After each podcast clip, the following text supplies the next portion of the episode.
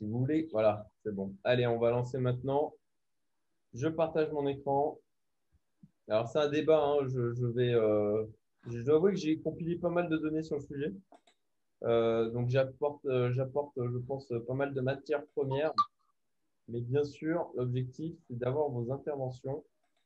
Voilà, je, regarde sur le Slack Umento si jamais j'en ai qui demandent Ah, c'est où le lien?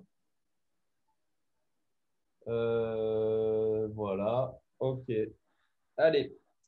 Donc, alors, concrètement, les différentes parties qu'on va aborder, c'est euh, quelle inflation, pourquoi sur durée, pourquoi ça ne durerait pas?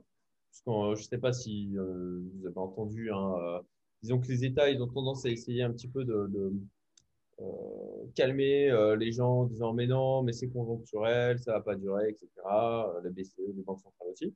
Donc on va, on va quand même faire, en tout cas j'ai fait l'exercice de pourquoi ça durerait, pourquoi ça ne durerait pas. Euh, les conséquences, quelques conséquences au niveau de, l'inflation. OK, le multi-devise. Euh, les marchés les plus résilients, métaux, les investissements intéressants à faire, et puis euh, petite conclusion. Voilà.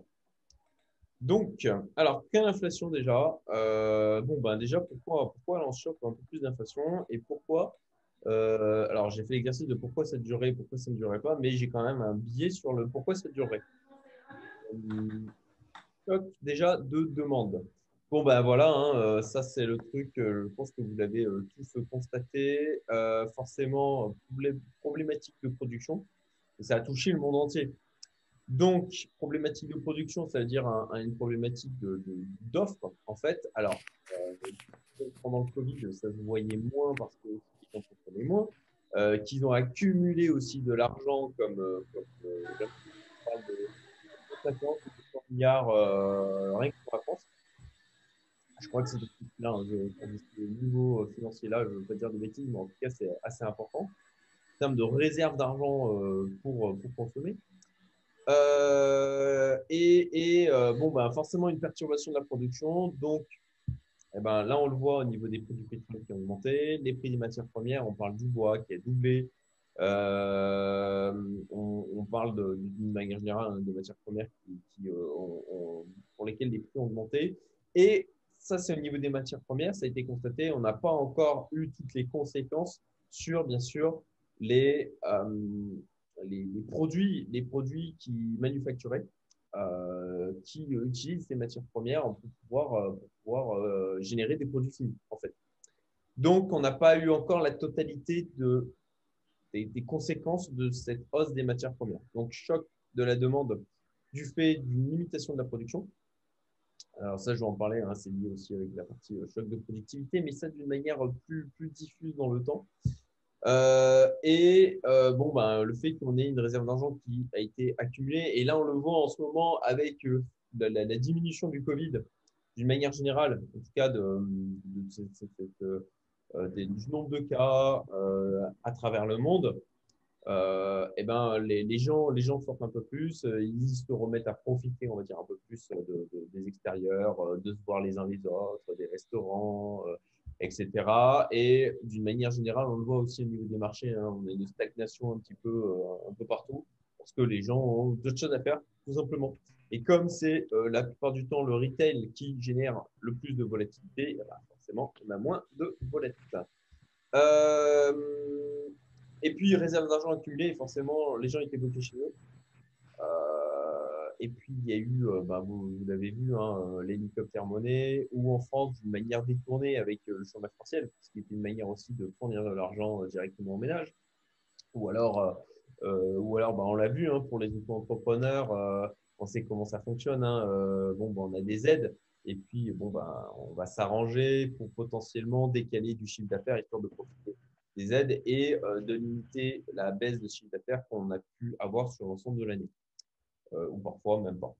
Euh, donc, réserve d'argent accumulée, ce qui fait que là, les gens se remettent à sortir, remettent à sortir et euh, c'est pas, ils sont pas tous aussi avertis que nous avec la possibilité euh, de, en se disant, bah, cet argent-là, je vais pas juste consommer, je vais l'investir pour pouvoir euh, me créer des revenus passifs ou tout simplement faire fructifier mon capital. La plupart des gens, ce qu'ils vont faire, c'est euh, ben, vouloir le dépenser. Et comme ils veulent le dépenser et qu'on a eu une diminution de la production, eh ben, on a un choc de demande et c'est ce que l'on constate actuellement, un choc de demande qui, à mon sens, n'en est encore euh, que, alors, on est dedans, mais encore au début. en tout cas, c'est mon point de vue, puisqu'on n'a pas encore toute la partie conséquence sur la hausse des prix de l'énergie des matières premières qui, qui, qui, s'est dilué, on va dire, dans le prix des produits. Et là-dessus, là-dessus, d'ailleurs, on y reviendra, mais on a pas mal de matières premières qui viennent de, pays euh, dits émergents. Euh, et du côté de l'énergie, euh, ben, les, productions pétrolières, ils n'ont pas forcément intérêt à tout de suite réouvrir les vannes. Les certains, alors j'entends des. Ah, c'est Kaed. Kaed, je te passe en muet parce qu'il y a du son parasite qui nous vient. Je ne sais pas si tu essayes de nous parler. Euh, bon, là, il n'y a plus de son, donc ça devrait le faire. Euh, qu'est-ce que je disais? Oui, du côté euh, des producteurs de pétrole, ben, ils n'ont pas forcément intérêt à, alimenter le marché avec, avec plus de pétrole parce que ben, tout simplement, ils font plus de profit. et puis, de toute manière, s'il y a eu de, des, des puits qui ont été mis en stand-by, eh ben, ça ne se réouvre pas du jour au lendemain, il faut, il faut du temps. Donc, choc de demande. Euh, choc monétaire, alors là-dessus, je vous ai mis ce mind mapping, je vous le partagerai. Euh, et puis, je le mettrai, euh, si je diffuse la vidéo sur YouTube, je le mettrai aussi en description de la vidéo. Dans tous les cas, vous, vous y aurez accès en termes de replay. bon, ben, choc monétaire, hein, là, je vous ai mis un petit lien. Hein. on a, une, vous le savez, vous en avez entendu parler, mais la masse monétaire qui s'est accru d'une manière euh, qui est juste monstrueuse euh, sur ces dernières années et qui s'est encore plus accéléré là avec, avec la période Covid. Ça a été l'ouverture des vannes à tout bas. Choc de productivité, et eh ben, le truc c'est que au-delà de perturber ou même d'arrêter complètement les productions, Aujourd'hui, on le constate, hein, notamment en France, hein, c'est, du bon sens limite paysan. Euh, et le bon sens paysan n'est pas, pas forcément euh, négatif. Hein, euh, voilà, ça, ça, a son utilité clairement. ben, on le voit, on le voit, on voit au niveau des, forcément des restaurants. Ils ont ben, les mêmes coûts, mais ils peuvent accueillir moins de gens. Ben, forcément, à un moment donné, il va falloir qu'ils augmentent leur prix. On le voit de, toute façon dans la plupart des métiers. Hein, on doit mettre en place des, des, des procédures de, sanitaires supplémentaires et ça, ça réduit les capacités, la productivité. À un moment donné, si ça réduit la productivité, eh ben, les, coûts, eux, restent présents et même peuvent, se, sont accrus puisqu'il y a des mesures à mettre en place. Et euh, qui dit coût accru et productivité réduite, c'est-à-dire qu'à un moment donné, eh ben, ça va se répercuter aussi sur les prix. Et, euh, et donc, bon, bah, ça, ça vient aussi euh, nourrir l'inflation. Donc, on a, on a de la friction supplémentaire dans tout ce qui est chaîne de production. Euh, diminution de la rentabilité. Et euh, ça, bah, ça veut dire qu'à un moment donné, les gens, pour survivre, tout simplement, eh ben, il va falloir qu'ils bah, ils ont commencé, hein, ça, on l'a déjà constaté. Et ça, d'ailleurs, j'en avais même parlé euh, sur ma chaîne il y a maintenant un an, en disant que bah, ce genre de choses allait arriver. Donc, je suis pas, pas seul à le dire de toute manière. Donc là, on, le constate. et là, n'hésitez pas à réagir hein, par rapport à ça, si vous êtes d'accord ou pas avec moi. Euh, D'ailleurs, euh, l'objectif là, c'est que moi, je vais euh, dérouler euh, tout ce que, tout ce que j'ai pu collecter comme données et mon point de vue sur, sur tout ce que j'ai pu analyser. Mais n'hésitez pas à intervenir hein, au fur et à mesure et à réagir par rapport à ça. Donc là, la question que je vous pose tout de suite, c'est OK, est-ce que vous, dans votre quotidien, vous avez constaté comme ça une augmentation des prix, comme moi j'ai pu le faire, ou pas euh, je, vous laisse, réagir par rapport à ça. Alors Christophe, tu interviens, mais je t'entends de très très très très loin. C'est très diffus. J'ai entendu, tu m'entends, mais c'est vraiment vraiment très loin. Quoi. Je, je devine ta voix plus que de chose. Alors en attendant Christophe euh, règle le micro, est-ce qu'il y a quelqu'un d'autre qui veut faire un retour sur le sujet? Xavier, Benjamin, Cad, Boris Tu m'entends? Ouais, ouais Damien. Ok, bah moi j'ai juste euh, une petite remarque à faire à titre personnel, pas spécialement, mais euh, là je suis en lien avec un, atelier de travail de bois et et ce qu'ils m'ont dit, c'est que les, matières premières, et le bois notamment, bah, étaient de plus en plus chers et que, et que les fournisseurs les, les, prévenaient. Quoi. Donc, c'était. Voilà, c'est indirect. D'accord, ok. Et peut-être tu l'as, je ne sais pas s'ils ont évoqué l'incidence que ça allait avoir sur leur prix. J'imagine qu'ils vont le reporter. bien sûr, bah oui, c'est.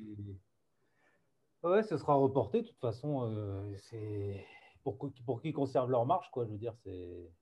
Ouais. C'est euh, ouais, évident. Ok. Donc, euh, bon. Bah là, ouais, bah c'est effectivement, là, les fournisseurs préviennent. Et donc, on n'a pas eu encore toutes les conséquences sur les prix des, des, produits finis. merci, Damien. pareil, moi, je parlais à je parlais à un architecte qui me disait que, pareil, sur le bois, euh, euh, ça avait pris 30% en l'espace de quelques mois. Euh, et que les gars qui avaient signé des devis, les menuisiers, il y, a, six mois, ils étaient pris à la gorge là, par rapport à leur devis. Effectivement. S'ils doivent acheter maintenant le. Ouais, ouais. J'ai le même écho. Ça, c'est un élément intéressant hein, parce que, effectivement, quand il y a des mouvements brusques comme ça des prix, ça amène de l'instabilité. Euh, au niveau de l'économie, parce que ben, typiquement, voilà, c'est que quand on a des euh, productions au niveau construction où il y a euh, des constructeurs qui s'engagent sur des prix et où on a des constructions qui, durent un an, deux ans, et que on se prend des plus 30%, voire même plus sur d'autres matières premières pendant, pendant ces un, deux ans, bah, ça, met à mal aussi certains métiers, clairement. Donc, euh, le, fait d'avoir un contrôle de l'inflation, c'est assez important euh, dans la hum, capacité de, pour que ce soit pas le chaos en fait, simplement, euh, pour qu'on ait une économie qui, soit fluide, qui fonctionne bien. Parce que si on a une incertitude forte sur l'avenir, euh, et ben, euh, ben, là aussi, hein, ça va pas inciter non plus à entreprendre et c'est n'est pas bon pour l'économie et, la croissance en général. Euh, quelqu'un d'autre veut intervenir? Merci Boris. Hein. Alors n'hésitez pas à utiliser sur Zoom le petit truc qui permet de lever la main si jamais il y a besoin à un moment donné. Ok, je poursuis du coup. Alors, le pourquoi ça durerait euh, bah déjà, les réactions des banques centrales. Bah, en fait, euh, c'est tombé, euh, c'est tombé ce matin. concrètement, bah, on le sait maintenant, ils ne bougeront pas les taux avant 2023. 2023, c'est quand même dans un an et demi. Et en fait, c'est même pas qu'ils ont dit qu'ils allaient augmenter les taux en 2023, c'est qu'ils se reposeront la question en 2023. Donc, bah, ça ça, en clair, ça continue d'être la fête sur les marchés. Et puis, euh, ben, au final, euh, pas de limitation de l'inflation. Parce que l'objectif, le fait de pouvoir, euh, le fait d'augmenter les taux, ben, c'est normalement, ça permet justement de, limiter l'inflation. Donc là, bon, ben, en clair, ce que, ce que disent les banques centrales, c'est ben, on n'augmente pas les taux. Et donc, il n'y a, y a, pas de mécanisme mis en place de leur côté pour pouvoir limiter euh, limiter cette inflation. Euh, d'où le discours, je pense aussi, hein, globalement politique, à hein, dire non, mais c'est conjoncturel, vous inquiétez pas. Enfin voilà, vous savez comment ça marche. Hein. Euh, c'est comme pour le pass sanitaire. non, non, mais de pass sanitaire, il n'y en aura pas. c'est voilà, c'est toujours, on dilue des petites informations, on crée des petits, voilà, des, des, on balance des trucs qui provoquent de la réaction. Et puis au final, on a des, on a des choses qui font moins que ce, qui a provoqué la réaction. Et du coup, les, gens, euh, c'est une espèce de fuite en avant. Euh, on, épuise le public euh, avec ce genre de, avec ce, genre de choses. donc, réaction des banques centrales, ben, les diminutions de rachat d'actifs, de la même manière, ben, ce n'est pas trop prévu. Et donc, ça nourrit aussi ça nourrit, ça nourrit l'inflation. Euh, au contraire, il continue, il continue de racheter des actifs. Euh, donc, ça veut dire que euh, ben, ça, on a un acteur sur le marché qui vient, qui vient nourrir de la demande. Et puis, de la même manière, alors augmentation, augmentation des taux, ben, là, on a, on a clairement, c'est beaucoup trop risqué en fait d'augmenter les taux parce que les États sont surendettés. et bon, bah, là, c'est ce qui est tombé ce matin, annoncé en 2023 sur le sujet. Donc, ça veut dire que clairement, Euh, et c'est pour ça que c'est. Alors, je dois avouer que j'ai du mal à comprendre pourquoi on s'est tapé une baisse de l'or. Mais je pense en fait, euh, là, là, je viens d'y penser au moment où j'en parle, euh, je pense que c'est tout simplement parce que le, la fête continue sur le marché et que l'augmentation de l'or était venue aussi, était venue aussi pour se protéger de la baisse des marchés si ils se mettaient à remonter les taux. Ça, c'est assez logique. pour ma part, ben, en, réaction avec l'inflation qui, va être plus forte à venir, euh, bah, comme je vous le disais tout à l'heure, hein, je, vais, euh, je vais en racheter. Voilà. Euh, donc, augmentation des coûts. Oui. La diminution de l'or, elle est à mettre en face de l'augmentation du dollar. Le dollar index, il a une belle, ah belle bougie haussière aussi. Ah, ok, d'accord. Effectivement, j'ai vu passer ça sur Twitter. Euh, après, j'ai pas, j'ai pas pris le temps de regarder le truc, mais euh, d'accord, ok, intéressant. Merci Damien. Euh, ça, a du sens. Ça a du sens. alors, si jamais, même chose, hein, vous avez des petits liens dans mon mind mapping. voilà, la politique monétaire, le contrôle de l'inflation par la banque centrale. Bon, ça, ça explique hein, en fait les, comment, comment les banques centrales euh, euh, contrôle, euh, enfin en tout cas les outils qu'elles ont pour contrôler l'inflation, ben, concrètement c'est les taux, les, taux directeurs et puis la masse, la masse monétaire. bon ben là masse monétaire c'est à foison et taux directeur c'est au minimum. Donc rien pour limiter en fin de compte l'inflation à venir. après, il y a aussi, alors pourquoi, pourquoi ça durait ben, Tout simplement parce que quand on a une augmentation des prix qui commence bah, c'est difficile de revenir en arrière. Euh, quand on a des gens, en plus de ça, franchement, on a, on a un public qui euh, s'est habitué à, à, certains prix. Euh, même si on a les matières premières qui baissent, bon, bah, ça va pas, on ne va pas avoir une baisse qui va être de la même proportion que la, la, hausse. je veux dire, les, les, prix vont moins baisser proportionnellement par rapport à la baisse des matières premières que, que, que la hausse qu'il y a eu.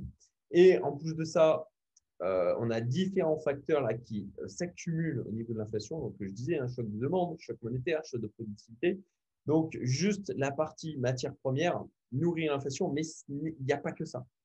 Euh, et, voilà, et c'est pour ça qu'une augmentation des prix, non seulement il y a l'effet, ça va être difficile de rebaisser, surtout quand le public s'est habitué à ces prix-là, et, aussi le fait que bah, c'est alimenté euh, par euh, toutes les mesures, euh, les nouvelles contraintes réglementaires hein, qui viennent se mettre en place. après, alors, en fait, avant Covid, COVID, la, crainte c'était la déflation. Et bon, bah, ça, c'est des choses que j'ai pu voir, des explications d'économistes. C'est que là, l'occasion avec le Covid, c'est de sortir d'une tension déflationniste. Et c'est une aubaine pour les États parce que pour eux, l'inflation, c'est bien. Euh, tout simplement parce que ça diminue le poids de la dette. Euh, voilà, ça, qui dit inflation euh, dit une augmentation des prix, dit une augmentation aussi des recettes des États. donc, ça fait augmenter les recettes et, diminuer le poids de la dette. Donc, bah, au final, nos États surendettés, eux, ils ont plutôt intérêt à ce qu'il y ait de l'inflation plutôt que de la déflation. Euh, les taux bas, bah, ça continue d'alimenter les bulles. Et puis là, bon, bah, voilà, ça a été annoncé, on reste à des taux bas. Donc, ça alimente les bulles au niveau de l'immobilier et au niveau des matières premières de la même manière. Euh, et puis aussi, bien sûr, de tout ce qui est classe d'actifs, en fait. Hein, euh, ça va d'autant plus l'alimenter que les gens vont avoir tendance à fuir la monnaie. En tout cas, on va, on va y venir hein, dans cette partie-là, les, les, devises, justement. Euh, de, fuir, euh, de fuir le dollar, de fuir euh, l'euro, de fuir les, toutes les monnaies qui, sont, qui subissent le, plus cette inflation pour aller se réfugier bah, sur des classes d'actifs. Alors là, c'est un des problèmes, hein, on va l'évoquer tout à l'heure, c'est OK, quelle classe d'actifs aujourd'hui est le moins en bulle et, et, le moins cher et sur lesquels on pourrait éventuellement aller? Euh, et puis bon, voilà, ça je disais juste avant, bah, ça arrange les, États surendettés euh, du travail. Et ça, c'est d'ailleurs un truc hein, euh, qu'ils disent clairement au niveau, au niveau des dirigeants. Hein. Les gens préféreront avoir du travail plutôt que de l'épargne. Donc, bah, l'inflation, ça vient avec des taux qui restent bas, ça vient directement rogner l'épargne des gens. Mais, mais bon, c'est un choix, c'est un choix délibéré. Et ça, encore une fois, arrange bien les États surendettés. Ça continue, ça continue en fin de compte cette fuite en avant de, cette mauvaise gestion des, pays, de, leur, de leurs dépenses. Bon, bah, jusqu'à quand ça tiendra? Euh, bon, bah, manifestement, à un moment donné, ça va, ça, pourra plus durer. Il y aura, il y aura, on arrivera au bout du système. Le problème, c'est quand? Voilà, c'est toujours la problématique, c'est de savoir quand est-ce que ça va arriver. Euh, et puis, euh, alors, besoin des pays émergents. Ouais, c'est vrai, j'avais noté ça aussi. Bah, les besoins des pays émergents, ils, augmentent. Et effectivement, de leur côté, ils ont, ils ont potentiellement de la croissance, ils sont dynamiques, ils viennent ils viennent, euh, euh, ils ont besoin de matières premières aussi. Et euh, il y a beaucoup de choses aujourd'hui, notamment qui viennent de la partie de l'Asie.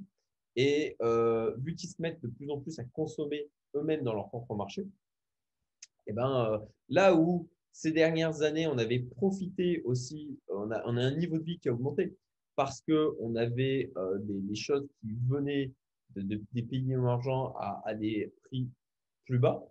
Euh, ben, eux, aujourd'hui, ils se mettent de plus en plus à, euh, à consommer et euh, forcément, ils auront, surtout avec un choc d'offres, une problématique en termes d'offres, ben, ça va d'autant plus nourrir l'augmentation des prix d'une manière générale. Ouais, Thomas, je t'ai vu lever la main. Ouais, juste pour dire, je sais pas si tu as vu au Liban, la, la monnaie, elle a, elle a, chuté de 90%, je crois. grosse baisse, hein. Ouais. Euh, alors attends, euh, Liban, Liban, Liban, parce qu'il y en a. Alors non, attends, attends. J'avais vu que c'était en Turquie où ça avait pris, euh, ça avait pris Tatane. Liban, Liban, non, non, non, Liban, j'ai pas vu. C'est tout récent là? Ouais, ouais, ouais, j'ai vu, vu passer quelque chose il y a deux jours là-dessus. D'accord, ok. bah, ça pique, effectivement. Euh, peut-être un, pays de plus qui va choisir le Bitcoin comme monnaie alternative. Ouais, ouais. Euh, ah oui, oui, c'est effectivement, ça date. Euh, le Liban plonge dans le chaos économique, 17 mars 2021. D'accord, c'est sur les derniers mois. Je n'ai pas suivi plus que ça parce qu'effectivement, c'est. mais le Liban, ça fait un moment hein, qu'ils ont des problèmes. Hein. Ça fait un petit oui. moment des problèmes hein, quand même. ouais, bah oui, avec la, corruption de l'État, tout ça. Ouais, bah ouais, effectivement. Euh, de toute façon, là, euh, ce que, ce l'on a vécu a mis à mal les économies, a mis à mal l'économie mondiale. Et forcément, euh, il y a des les pays les plus faibles qui, qui prennent le, en premier, bah, comme, comme d'ailleurs pour les, les, classes les, les plus pauvres, c'est eux qui souffrent le plus en premier. merci pour le partage, Thomas. Euh, alors, je vais quand même faire l'exercice un peu en mode synthèse-antithèse, euh, comme à l'école. Ok, bon, pourquoi ça ne durerait pas? Bon, bah, réaction des banques centrales. Si elles diminuent les achats actifs et qu'elles augmentent les taux, bah, manifestement, elles ont décidé de ne pas le faire. Donc, euh, bon, bah, le scénario de pourquoi ça ne durerait pas, pour ma part, j'ai du mal à y croire d'autant plus. choc de la demande conjoncturelle. Bon, bah voilà, il y a ce truc qu'on entend régulièrement au niveau des masses médias. Mais non, c'est conjoncturel, parce que là, les gens, ils se remettent à consommer, etc. Euh, ouais, sauf que, OK, si, si, avec ça, mais on a aussi tout le reste. Euh, OK, alors ça, c'est moi qui, ai noté le truc, c'est une réflexion vraiment personnelle. Les entreprises peu rentables alimentées par les taux bas. Le truc, c'est qu'on a des tas de les entreprises zombies. Alors, les entreprises zombies, hein, pour expliquer rapidement ce que c'est, c'est tout simplement celles qui payent plus de dettes qu'elles ne génèrent de rentabilité. Et comme elles roulent leurs dettes, euh, avec des taux qui continuent de, baisser, euh, bah, elles continuent à survivre alors qu'elles devraient euh, ben, mourir et être remplacées par des entreprises qui sont plus efficientes. C'est comme ça, normalement, que sont censés fonctionner les marchés.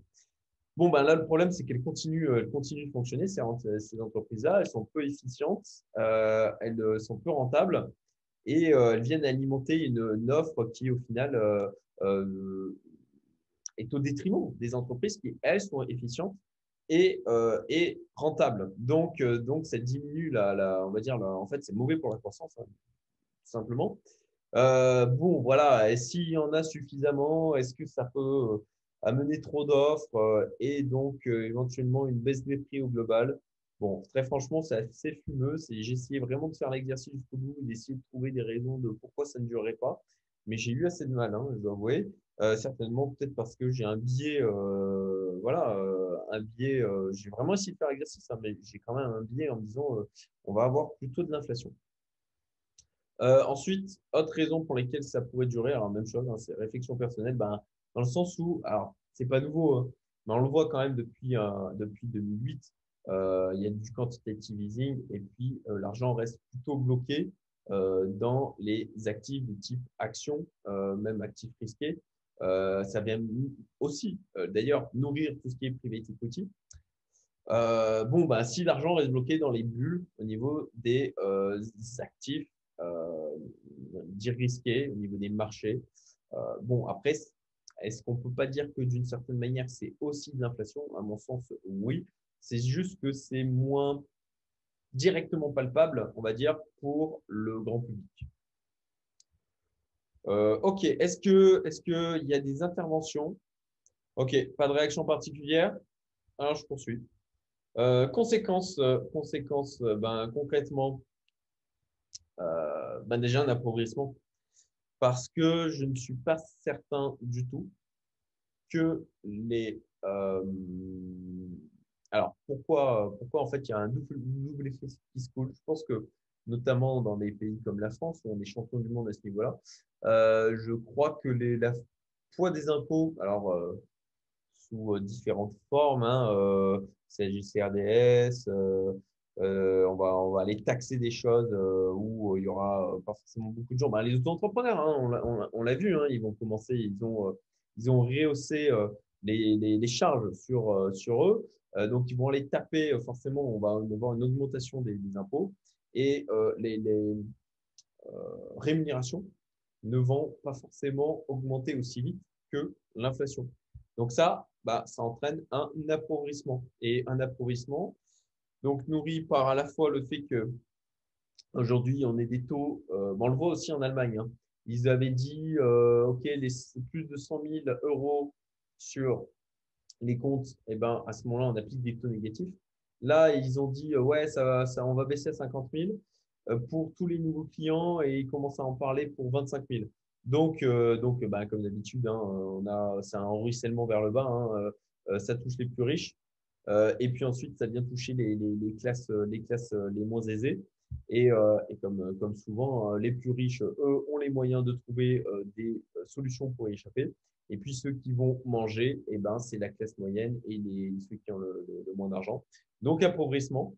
Et euh, qui dit appauvrissement, et ça, c'est d'ailleurs euh, une notion qui, était, euh, qui est assez intéressante, c'est de comprendre que pour les, gens qui ont un niveau de vie qui est assez bas ou qui sont même dans la classe moyenne basse, ah, Fabien, ouais, Fabien, si tu veux intervenir, vas-y. J'ai vu que tu avais levé la main. Tu as le micro désactivé. Oui, pour, l'appauvrissement dont tu parlais, moi je pensais plus que ça serait un appauvrissement euh, du type pour les salariés, euh, ceux qui ont des salaires fixes euh, ou alors bah, ceux qui ne qui sont pas endettés, parce qu'en soi, comme les États, les personnes endettées, elles peuvent profiter aussi de l'inflation. Puisque sur le long terme, l'argent, comme il va perdre de sa valeur, si tu as contracté pas mal de crédits, en l'occurrence, tu t'enrichis Alors, ça dépend de qui on parle. Euh, pour moi, le, le, gars lambda qui achète sa maison euh, et qui, effectivement, sur le papier, a un accroissement de son capital parce que euh, au niveau de l'immobilier, c'est un actif, ça prend de la valeur. Sauf que bah, sa maison, ça reste sa maison et qu'il l'habite et qu'au final, au jour le jour, ça ne lui apporte pas plus de valeur.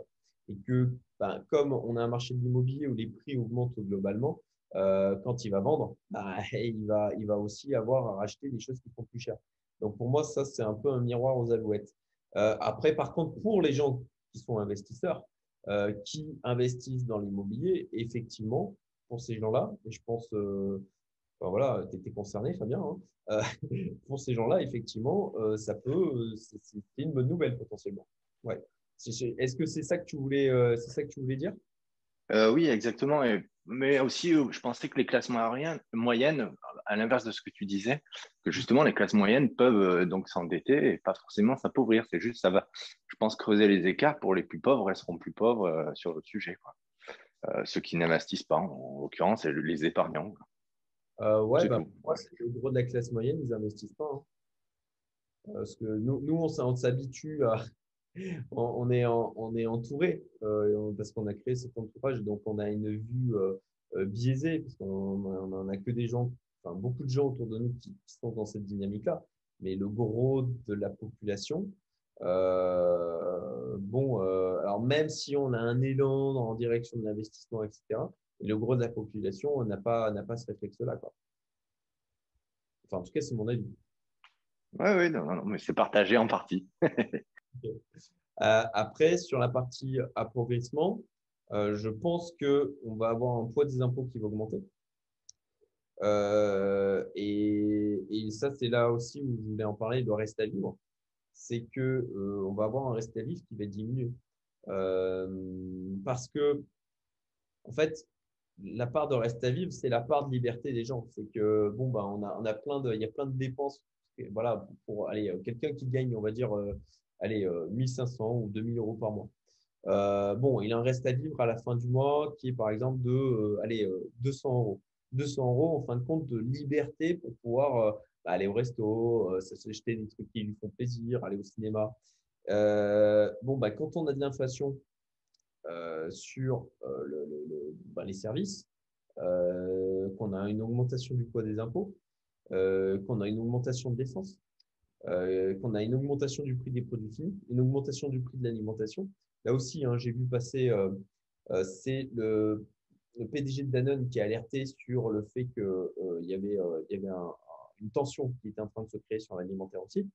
ben, c'est un reste à vivre qui diminue. Et pour ces gens-là, c'est au final une, leur, marge de liberté qui diminue aussi.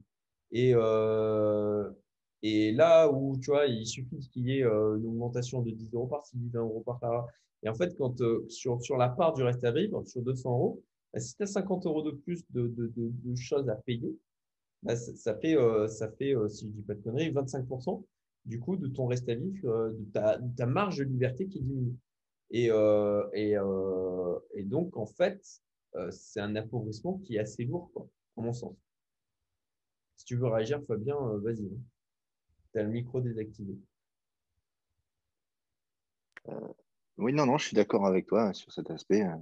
Moi, je pensais plus que les classes moyennes pouvaient, tirer leur épingle du jeu parce qu'on les a, on a beaucoup brossé dans le sens du poil pour investir sur des lupinels, ce genre de, même si c'est sur, sur côté et que c'est assez cher, mais je pensais que du coup, vu qu'il s'était assez appauvri, mon raisonnement était comme ça, enfin endetté ou appauvri, comme euh, ils, pouvaient tirer leur épingle du jeu pour ceux qui avaient fait euh, les fonctionnaires ou, autres, qui avaient fait ces investissements-là un peu hors de prix. Mais euh, voilà, c'était ce que je voulais partager. après, encore une fois, hein, c'est une part qui est faible de la population, hein, clairement. c'est loin d'être la majorité des gens d'avoir des investissements à côté, euh, très très loin. Euh, on, est, on est nous, parce qu'on en côtoie beaucoup. Mais euh, faut oublier que c'est vraiment, voilà, c'est une petite partie de la, population. Mais, mais tu as raison, hein, je te rejoins là-dessus. Ces gens-là, potentiellement, potentiellement vont profiter de la chose. Encore faut-il que leur loi Pinel soit des endroits qui, justement, ne, ne, vont pas être touchés par la rebattage des cartes qu'on a au niveau de l'immobilier. Euh, alors, fuite du placement des obligations. Alors, bah, ça, c'est là, aujourd'hui, hein, tout ce qui est assurance vie, etc. Ils, arrivent à garder un peu des taux parce qu'il y a une espèce de réserve des obligations euh, qui, avant, euh, avaient des taux qui étaient plus importants. Mais aujourd'hui, on est rentré dans un monde où il y a des obligations qui ont de plus en plus des taux potentiellement négatifs extrêmement bas. Euh, donc, euh, donc euh, ou, ou, alors quand on a des quand on a des quand on a des obligations avec des taux un peu plus élevés, c'est aussi qu'il y a un risque qui est plus fort. Donc bon, ça fait aussi une perte de diversification. Et ça, c'est aussi un appauvrissement, hein, le fait de, ne pas pouvoir faire fructifier son capital. surtout à une époque où c'est un peu c'est un peu potentiellement salutaire le fait de prévoir, d'avoir du capital de côté et en capacité de, pouvoir le faire fructifier pour pouvoir s'assurer une retraite correcte. Euh, parce que là aussi, on l'a vu, hein, les retraites aujourd'hui, le montant des retraites ne, suit pas, ne, suit pas l'inflation, euh, surtout qu'en France, elle est sous-estimée. Euh, ok. Est-ce que voilà, n'hésitez pas hein, s'il y a d'autres réactions, vous pouvez alors Thomas et Fabien, vous avez du coup la, main qui est restée en mode levé. Du coup, je ne sais pas trop si, euh, si vous voulez euh, réintervenir euh, ou, ou, c'est juste que c'est resté. Voilà. Ok. Alors, le multiple de devise. bon, bah, choisissez votre poison hein. aujourd'hui. Le problème, c'est que c'est presque, ça c'est intéressant, c'est presque globalement une, une une stratégie, de quantitative easing, le fait de, balancer un bloc de masse monétaire, c'est globalement un, truc qu'on retrouve dans la plupart des pays développés. Euh, alors, j'ai pas, j'ai pas, euh, j'ai pas regardé chaque pays de manière euh, spécifique, mais bon, ben, on, l'a vu, hein, c'est la stratégie globale qui a été, qui a été menée. alors, pas forcément dans des pays comme Taïwan, etc., mais comme le dollar a une, a une incidence globale euh, parce que ben, toutes les matières premières, notamment, hein, sont, et le pétrole, sont majoritairement échangées euh, sur la base du dollar. Ben, forcément, c'est pour ça que tout le monde regarde la Fed. Hein. C'est parce que ça donne le ton pour l'ensemble. Euh, donc, multi-devise. Alors, pourquoi pas? Après, c'est voilà, le choisissez votre poison parce qu'aujourd'hui, ben, c'est un petit peu tout la même enseigne. Sauf, sauf et euh, là-dessus, euh, il y, a cette vidéo de grand angle, hein, notamment euh, qui est des chaînes que je suis, qui l'évoque, qui l'évoque d'ailleurs Charles Le Gave sur l'Institut des libertés. La, chaîne en parle aussi. Alors, je, n'adhère pas à tout ce qu'ils peuvent dire, etc. Hein, c'est toujours pareil. Hein. Il faut prendre différents sons de cloche. Mais, mais l'Asie, l'Asie, ce qui est intéressant, et la Chine plus particulièrement, c'est qu'ils accumulent de l'or depuis maintenant. Euh, en fait, ils se sont préparés. Après 2008, ils se préparent, ils se sont préparés à affronter euh, ben, potentiellement une nouvelle crise majeure. Euh, et ils, n'ont pas suivi la même. Ils ne sont, pas en mode là, on dévalue notre monnaie comme des cochons. C'est pas le choix qu'ils ont fait. Ils sont plutôt en train de créer euh, ben, je trouve que c'est dans cette vidéo, hein, il en parle hein, justement, euh, un espèce de, c'est que on a un deuxième soleil, quoi, euh, un deuxième centre de gravité. Euh, avant, on avait, euh, principalement le dollar. Hein, il y a l'euro qui a émergé, euh, mais qui n'a pas, remplacé la chose. Et puis là, on a yuan, l'Asie, la Chine, notamment avec son yuan numérique. Ça va être assez intéressant de suivre ce qu'ils vont faire, mais qui eux ne dévaluent pas leur monnaie comme des cochons. Et du coup, c'est intéressant. Et moi, j'attends, j'attends. Vous le savez, je peux pas le dire là publiquement, mais vous savez pour quelle raison j'attends dans quelques mois.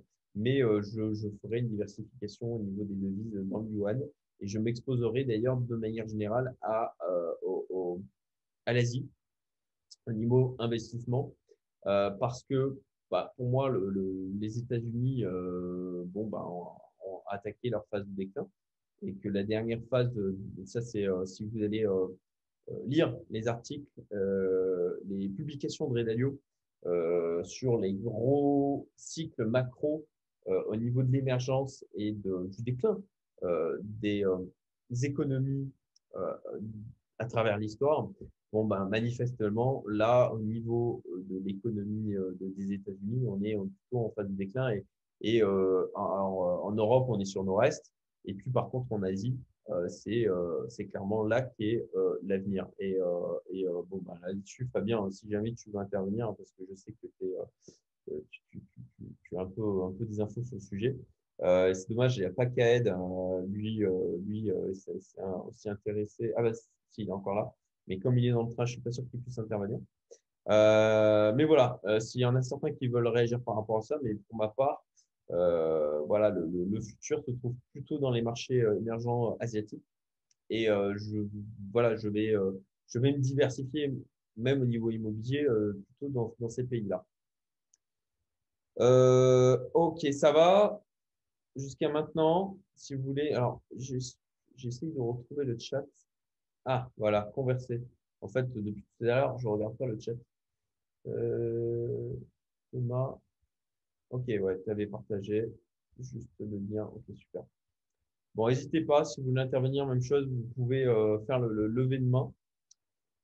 Euh, les marchés les plus résilients. Alors, alors ça, c'est un, une image que j'ai récupérée d'une vidéo YouTube. Je crois que c'est sur Zone Bourse, si je me souviens bien, euh, qui classait en fonction de l'état. Bon, ben voilà, si on a de la croissance, si on n'a pas de croissance, si on a de l'inflation, si on n'a pas d'inflation. Euh, les, euh, les typologies de placement où ça peut être intéressant euh, de, de, se positionner ou pas. Donc là-dessus, bon, vous l'aurez dans le euh, mind mapping si vous voulez aller le voir plus en détail. Donc alors voilà, si tout est cher, parce qu'aujourd'hui on est dans un monde de bulles, hein, euh, on, on, le voit hein, depuis 2008, le quantitative easing a alimenté euh, tout ce qui est actif de, de manière, d'une manière un peu démentielle. Hein. Donc si tout est cher, qu'est-ce qui est le moins cher? Alors là, c'est une question que je, je pose. Hein. J'ai pas, j'ai pas la réponse. Franchement, j'ai du mal à savoir là aujourd'hui. Ok, ben qu'est-ce qui est le moins pire? En fait, même le marché de l'art, hein, le marché de l'art ces dernières années a, a, fortement, a fortement grossi. Euh, parce que parce que ben, c'est aussi des actifs et c'est aussi euh, une source de une source de protection. En plus de ça, il y a une fiscalité euh, assez euh, potentiellement avantageuse sur ces marchés-là. Euh, donc, donc voilà, je, pose la question, je vous pose des questions à, à, à vous tous. si c'est moins cher, qu'est-ce qui est le moins cher Voilà, est-ce que vous avez des idées sur en termes de marché? Là, aujourd'hui, euh, qu'est-ce qui est le moins pire? Euh, Donc voilà, s'il y en a certains qui veulent euh, intervenir sur le sujet, euh. Guillaume, Guillaume, si jamais. Thomas. Ouais, bah moi je peux parler un peu pour la partie art. J'ai racheté quelques petites choses là dernièrement. Après, moi, c'est vrai que tout ce qui est euh, le marché de l'art, j'y ai accès via un site euh, qui propose des enchères, en fait. Et euh, du coup, c'est assez intéressant parce que ça, ça permet de se positionner sur quelque chose qui nous intéresse au-delà de la partie financière. On va, avant d'investir financièrement, on va investir dans un objet d'art qui va nous parler, qui va nous intéresser, potentiellement qu'on va pouvoir mettre dans notre salon pour décorer. Donc, c'est il y a un usage direct derrière. Euh, et après, à la, à la revente, bah, je ne sais pas trop encore ce que ça donne parce que je n'ai pas encore euh, revendu euh, les choses que j'ai pu acquérir jusque-là. Okay. Mais pour répondre à la question, si tout est cher, qu'est-ce qui est le moins cher? C'est vrai que moi, dans cette partie art, aujourd'hui, c'est la partie investissement dans laquelle je me retrouve parce que potentiellement, je trouve ça plutôt très abordable. Euh, il n'y a pas besoin de mettre des sommes folles en fait pour accéder à, à des objets d'art ou des objets à, rares euh, ou des, des, séries limitées. Euh, pour prendre un exemple qui va paraître un peu caricatural, il peut arriver qu'il y ait des, des packs Lego en fait, des Lego rares Là, dernièrement, j'ai vu passer, je m'étais mis dessus, mais il, il m'est passé sous le nez. C'était un, une boîte Lego euh, anniversaire Indiana Jones.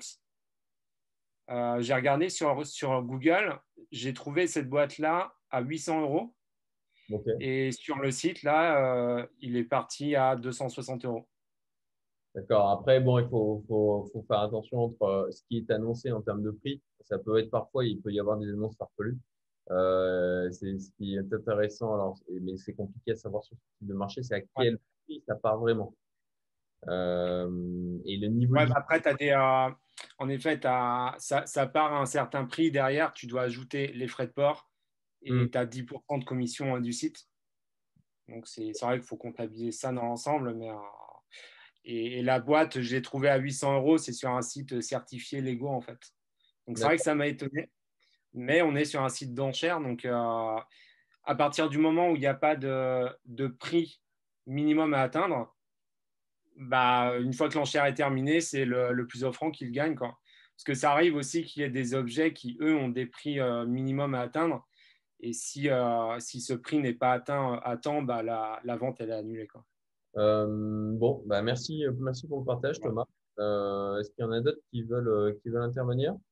Ah bah moi, je te rejoins sur, sur l'or. Au final, être un peu à, à contresens de, de la masse et de ce qu'on voit sur les taux, qui a sûrement fait peur aux gens.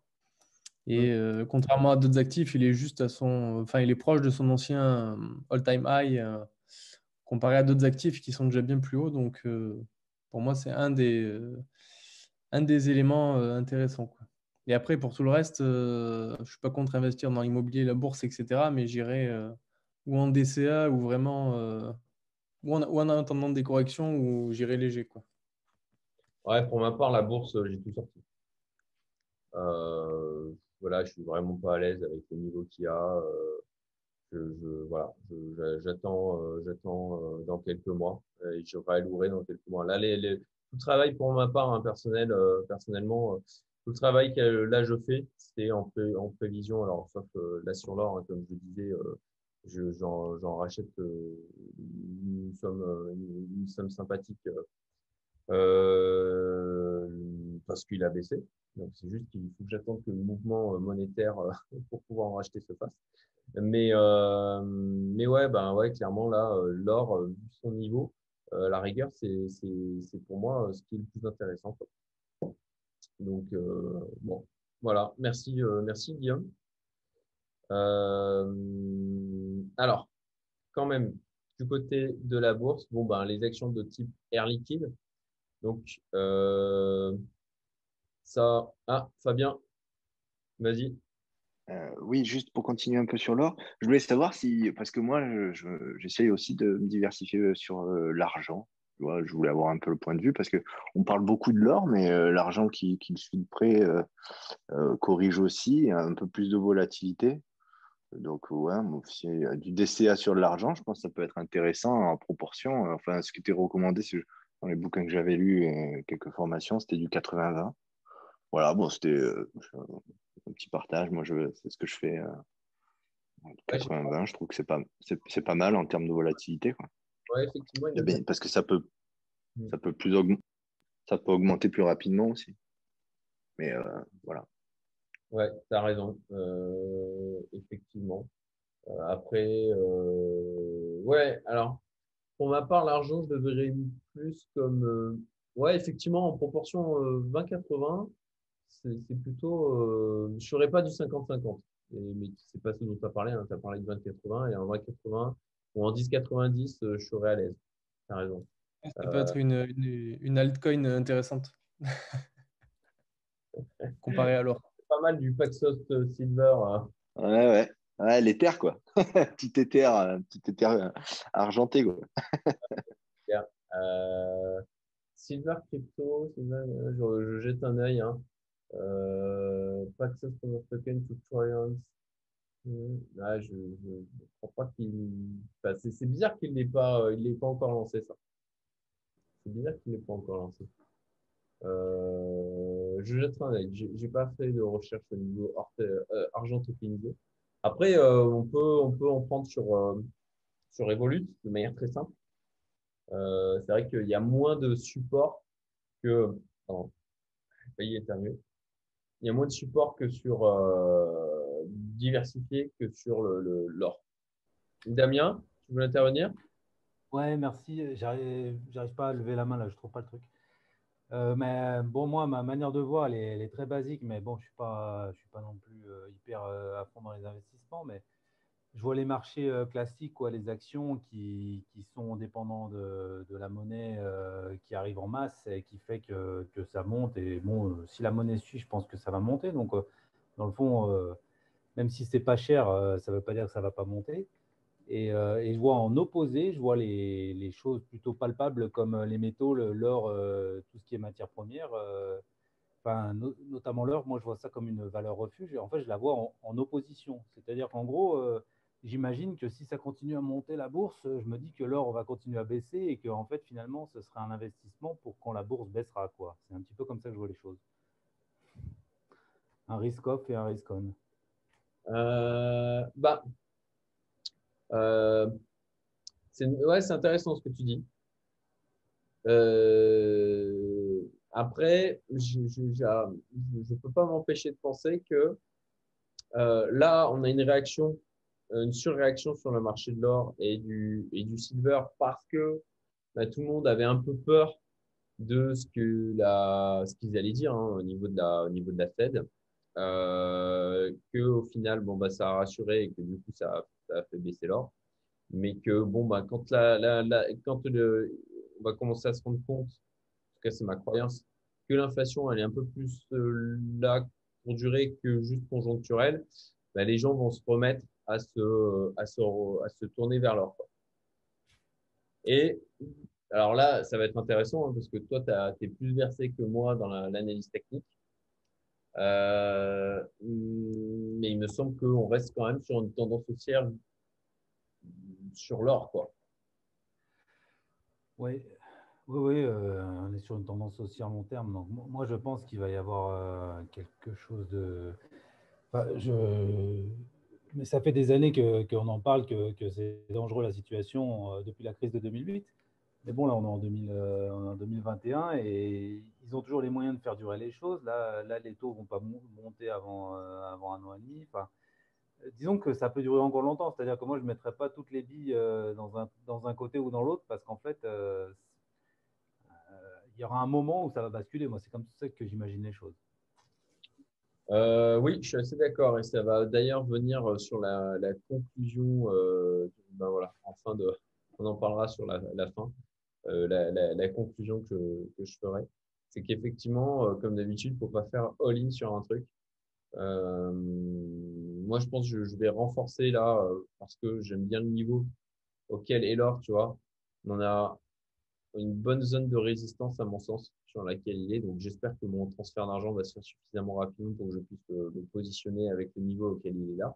Parce qu'on a tac, tac, tac. On a quand même plusieurs points de contact autour de cette zone. Euh, donc, à mon sens, il y a une zone de résistance par là.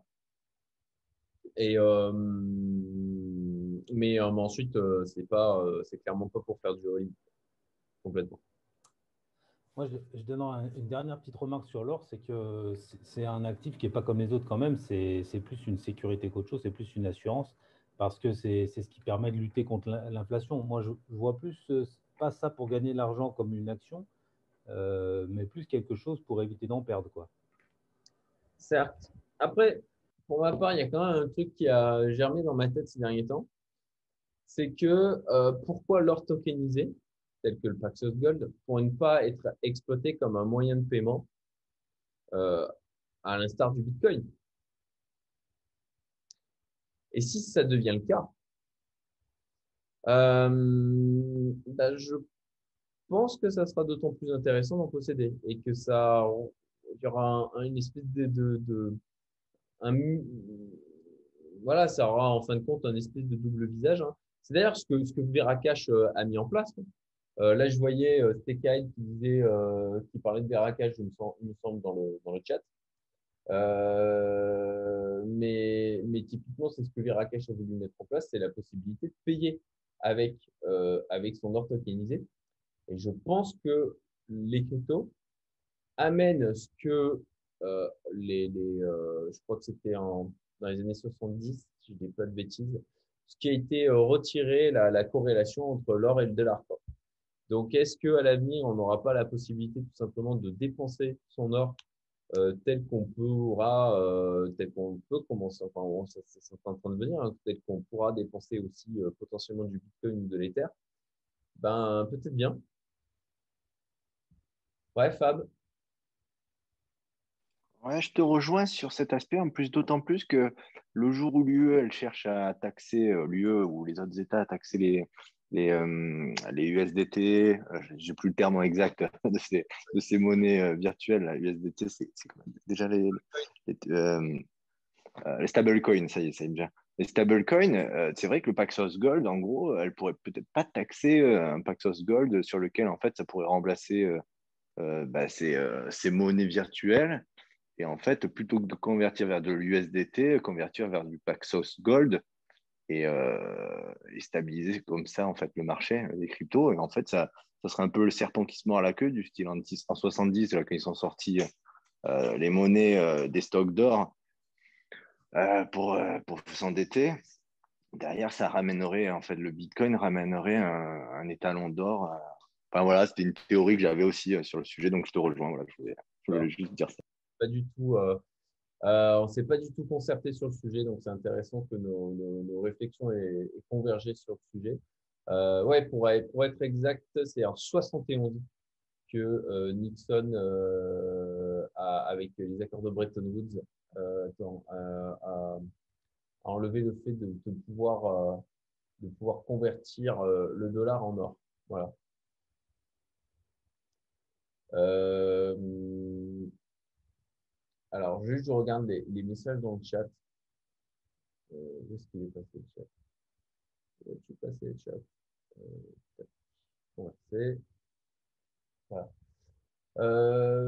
Boris, je ne vois rien qui cloche. Ah mince, désolé, mais euh, ma question était sous quelle forme tu achètes de l'or via, via quel biais Ok, d'accord. Bah alors, là, j'allais y venir après. Euh, métaux, bon, bah, c'est pas grave, on va passer, euh, je, vais faire un saut. Euh, ben, ETF, alors en physique.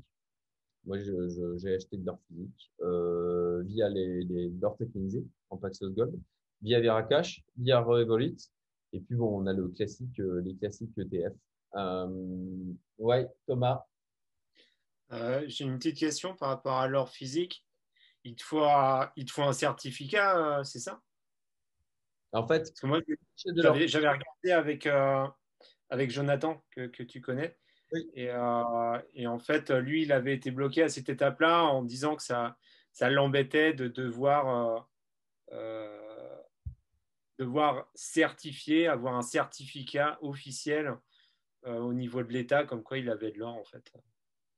Alors oui, en fait, quand tu achètes de l'or euh, euh, physique, alors des pièces d'or ou même des euh, lingotins ou lingots, en fait, ils sont scellés dans des pochettes plastiques avec un certificat associé de manière à dire bon ben voilà, je l'ai acheté à tel prix, à tel moment, à mon nom, de manière à, d'un point de vue fiscal et aussi bon bah ça leur permet d'avoir une traçabilité sur qui possède de l'or, puisque dans l'histoire, ça s'est déjà produit ou complètement fallait, euh, ben voilà, il venait toquer à la, porte des gens pour pouvoir en récupérer. Euh, mais euh, je comprends du coup pourquoi Jonathan, ça, ça, l'embêtait d'avoir d'avoir une traçabilité de l'or qu'il achète comme ça. mais effectivement, tu, tu, as une certification et tu es enregistré, tu es tracé à ce niveau-là. Alors juste, je regarde de nouveau le chat. Euh, L'arcade, Revolut et Bitpanda pour achat or, argent et métaux précieux type platine. Ah, Bitpanda, d'accord. Euh, ok, par contre, Bitpanda, ça doit être. Euh, c'est ce que tu convertis du coup tes cryptos. Donc, si tu convertis tes cryptos, ça veut dire que ça veut dire imposition. Euh, il y avait un token adossé à de ce que j'avais regardé, mais pas encore mis sur le marché. D'accord, merci Ked. Euh, ok. okay et l'argent sont des méthodes précieuses utilisées dans les industries de pointe et haute technologie. C'est vrai, tu as raison, Kaed, mais c'est assez marginal par rapport à quand même à l'ensemble de la masse euh, de, de, de, l'or. Euh, diamant plus volatile et point fiable, oui, oui, tout à fait. Et puis plus difficile à revendre. Et euh, ouais, beaucoup plus aussi de. C'est, voilà, la once d'or, c'est facile. Par contre, les diamants, tu as, plein de sous-ramifications en termes de couleur, en termes de pureté, en termes de taille, enfin, en termes de qualité de taille. Donc, euh, je m'y suis intéressé. Hein, donc, euh, c'est plus complexe, un marché vraiment plus complexe. Euh, alors, et Thomas, et niveau courbe, je vois que le diamant est en opposé de l'or et l'argent. La courbe du diamant est montante.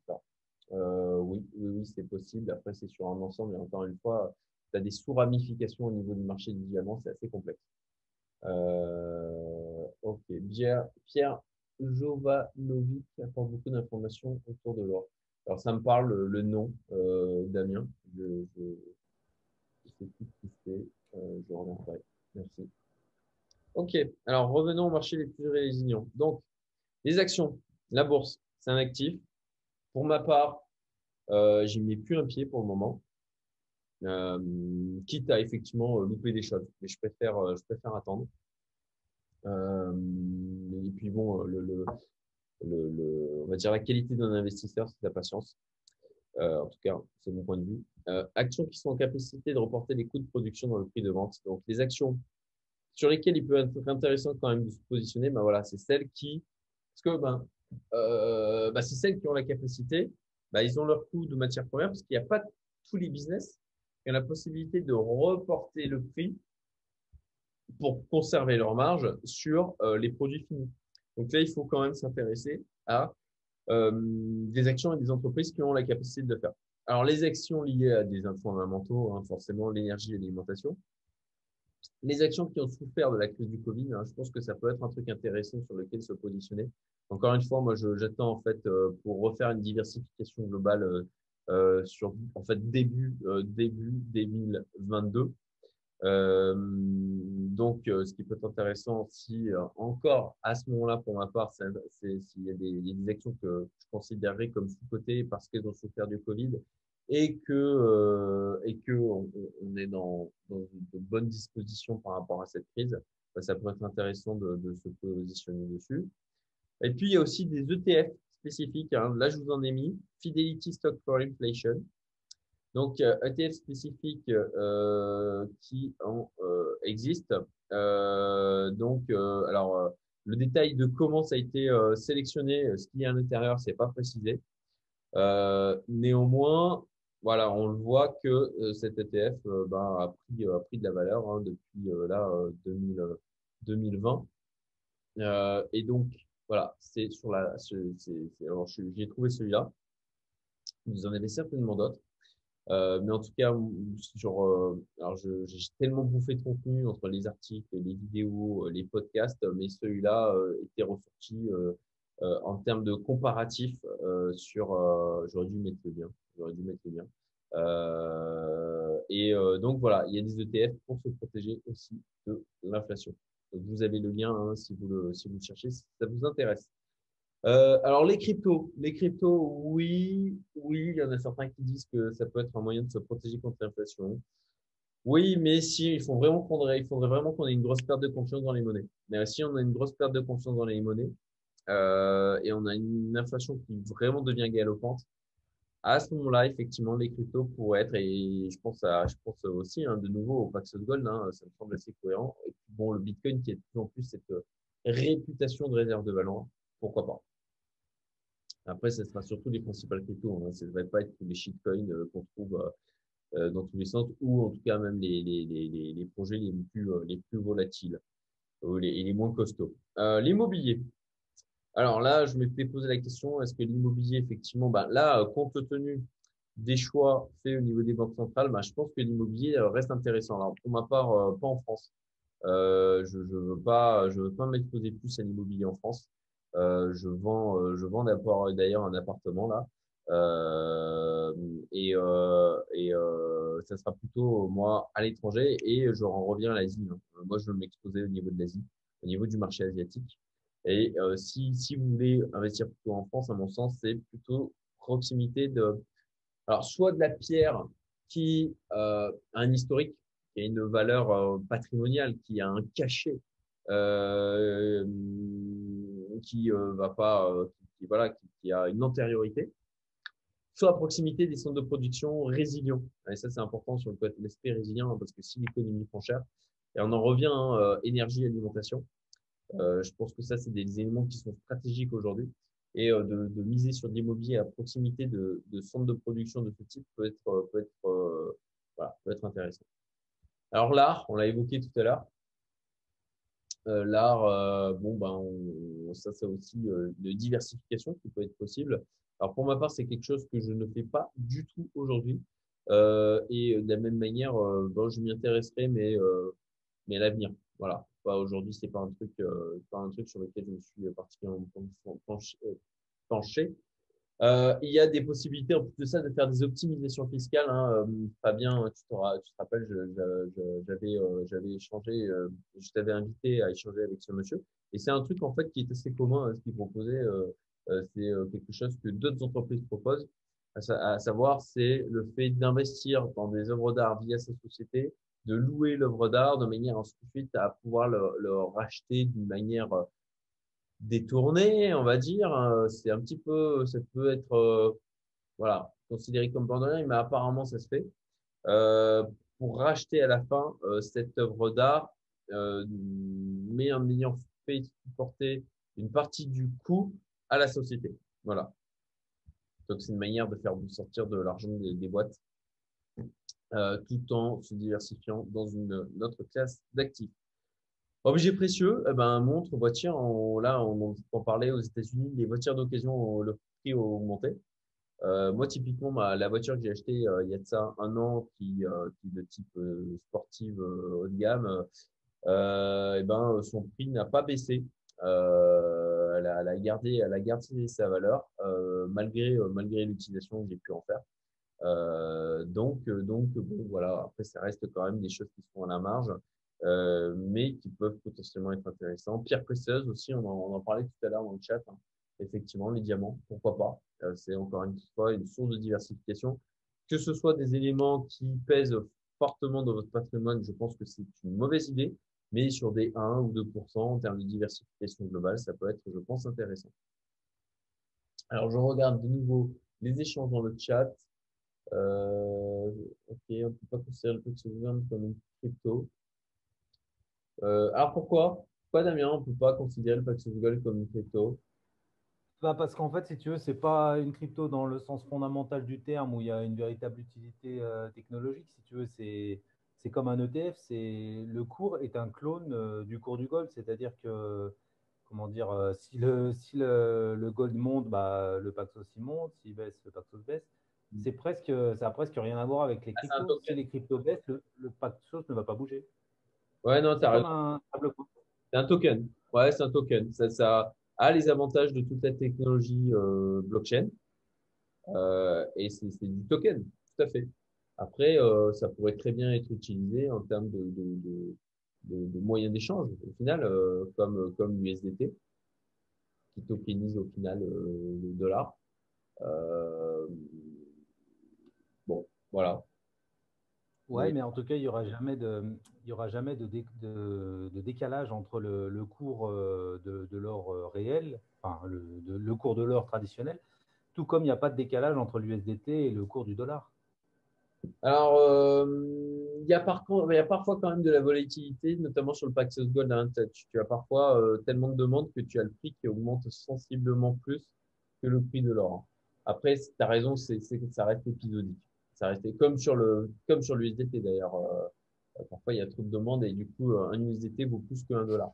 Mais euh, Ouais, ça c'est lié euh, au, mécanisme d'arbitrage qui, qui font que ça, se- ça devient le, en définitive, le, le cours revient à la valeur. euh, c'est- lié au fonctionnement, quoi.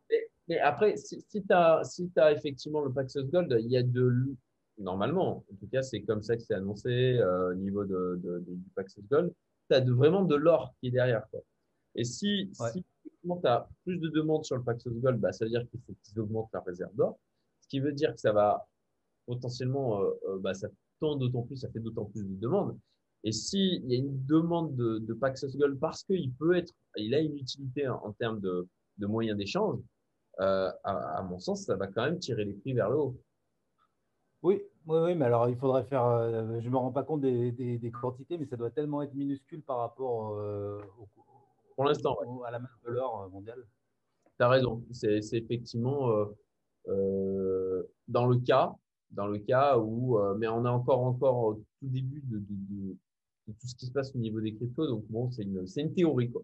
C'est une théorie, mais qui, qui pourrait, qui, qui pourrait, enfin, moi, je sais pas, je la trouve assez, tu vois, je trouve qu'elle a une potentialité de survenance qui est, qui est pas anodine, quoi. Voilà.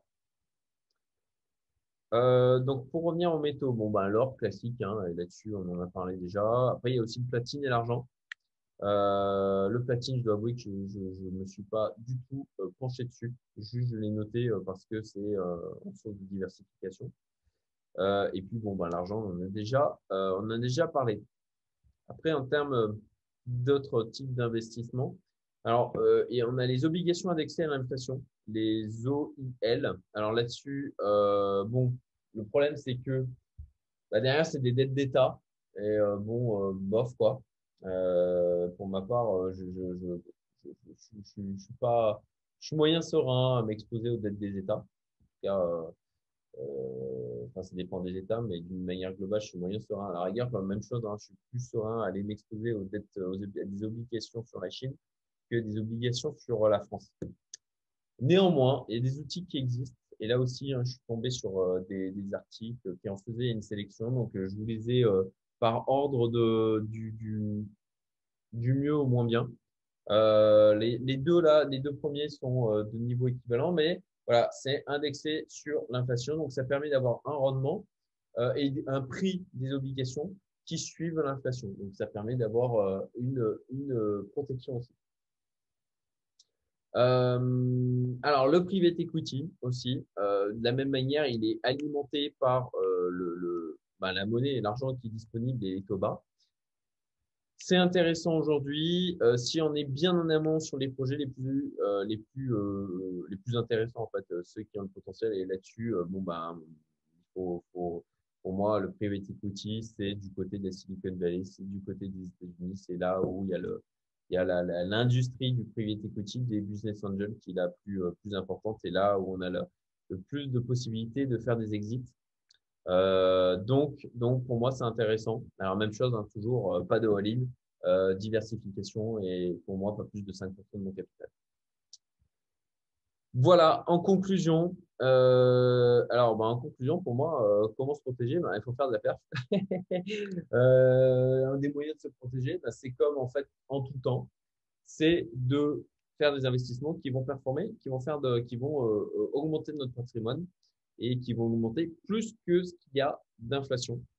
Après, ben, c'est la stratégie du mille pattes hein, qui, qui a déjà été évoquée, tout simplement. Bon, bah voilà, mille pattes, si on a trois pattes ou même une dizaine qui, qui sont coupées, et eh ben on, a, on en a encore, on en a encore 990 à côté. pas de all-in. En fait, au final, en période d'inflation, euh, ça change pas tellement la, la stratégie globale. Hein. c'est OK, on se diversifie on va peut-être augmenter les allocations un peu plus sur certaines typologies d'actifs. Mais euh, on est dans un monde aussi euh, aujourd'hui qui est un peu particulier où euh, ben, on n'a pas vraiment de précédent avec le quantitative easing, les taux qui sont vraiment très bas. donc, donc bon, quand on a un niveau d'incertitude comme ça, où on n'a pas de précédent et où l'avenir est incertain, eh ben, c'est de se diversifier et de, et de faire un money management qui soit le plus résilient possible et préparé à tout le scénario. Donc, au final, conclusion, ben, en cas d'inflation, voilà, c'est, on garde la même stratégie que quand on n'a pas d'inflation, c'est de la diversification et d'aller chercher de la performance. Voilà, euh, le seul truc qui ressort au final globalement de tout ça, c'est que est-ce qu'on va aller vers l'inflation? Je dirais que globalement, oui, parce que les décisions des banques centrales vont dans le sens de continuer à pousser l'inflation, parce que ça arrange bien les États et que ça permet de sortir de la, peur de la déflation. Euh, et, euh, euh, bah, en fin de compte, euh, d'aller vers les marchés qui ont de l'avenir en termes de croissance. Et là, de ce côté-là, c'est l'Asie. En tout cas, c'est mon point de vue. Là aussi, ça me paraît assez euh, logique. Voilà pour ma présentation. Ah, ça fait déjà une heure et demie de présentation. Est-ce qu'il y a des interventions de certains d'entre vous? Est-ce que vous voulez réagir davantage ou poser des questions? Hein, j'essaierai d'y répondre au mieux par rapport à tout ce que j'ai pu glaner comme information sur le sujet. Une chose dans le même système, vous pouvez euh, soit mettre des messages dans le, dans le chat, soit faire le, lever la petite main.